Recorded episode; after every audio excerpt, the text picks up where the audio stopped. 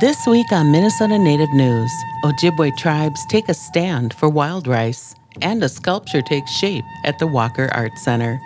In early June, Enbridge Energy applied for a permit to displace five billion gallons of water to make way for its new pipeline. Lori Stern reports on the reaction. The new permit says Enbridge can remove ten times what the original permit allowed.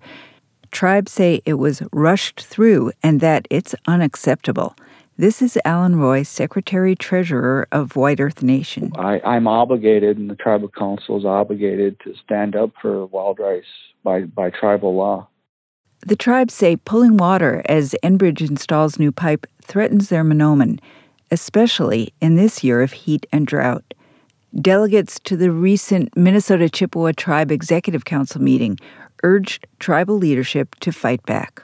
Renee Kieser is an environmental scientist for White Earth. The whole water table is dropping, and it's affecting everything because all of our waters are connected. And we are going to see such a dramatic biodiversity loss with all the plants, the trees. We're losing our fish. Our lakes are drying up, and we're losing our rice, and the tribes were not properly consulted.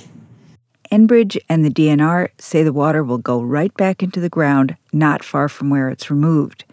A D N R spokesperson says the dewatering, quote, will not have any measurable impact on surface waters near the Line three construction sites. So Enbridge and the D N R are saying the measures they're taking do not threaten wild rice or the lake levels. Well, we have scientists, too. And we also have sovereignty. We're going to work our way through this, and we're just going to keep pressing forward.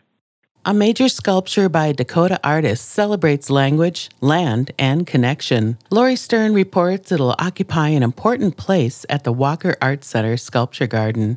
The installation is called Occhiapi and will sit in the northwest part of the sculpture garden between the street and the iconic Spoon and Cherry.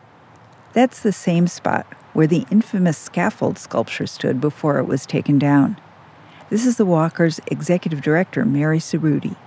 After scaffold was dismantled, and we had many conversations over actually many months with Dakota elders, one of the things that the Walker um, committed to doing was to commission a piece for the sculpture garden. Sculptor Angela Two Stars says it mattered to her that the selection committee was comprised of Indigenous curators. Because I kind of recognized, you know, when I was selected, that there was like a need for healing, that my work had kind of this responsibility uh, of healing people that had been harmed and hurt. Two Stars is a member of the Sisseton-Wahpeton Oyate. She grew up on a reservation in northeastern South Dakota and has only lived in the Twin Cities a few years. She says she feels welcomed by Dakota elders here, who have helped her learn the Dakota language, a cause to which her grandfather was devoted. And he'd, he'd spent uh, fifteen years of his elder years working for our language program. And when he passed away, it was a big loss, not only just to our family, for him as an individual, but to our language community, because all that knowledge that he had of the language was like gone. So Occhiapi is, among other things, a tribute to Angela Two Stars' grandfather, Orson Bernard. The sculpture will have arcs of concrete that form concentric circles around a water installation. The arcs will be inscribed with Dakota words and phrases. From above, it will look like a circular maze. I wanted it to be a space that people could be in. Like, I wanted to have people like be like immersed in the language, like to see it and hear it and just be in it. I always try to do things that are um, accessible to children, because I have children. They're my inspiration. And also, the future of our language lies within our youth. And so I wanted to have children being able to climb on these, you know, seating areas, and they're going to run through it. But also for people to be able to kind of navigate this area like they're on a labyrinth journey. We're thrilled. It's, it's super exciting. We're very excited. October is going to be a nice month. Occhiapi will open October eighth to the Indigenous community and October ninth for the general public. For Minnesota Native News, I'm Lori Stern.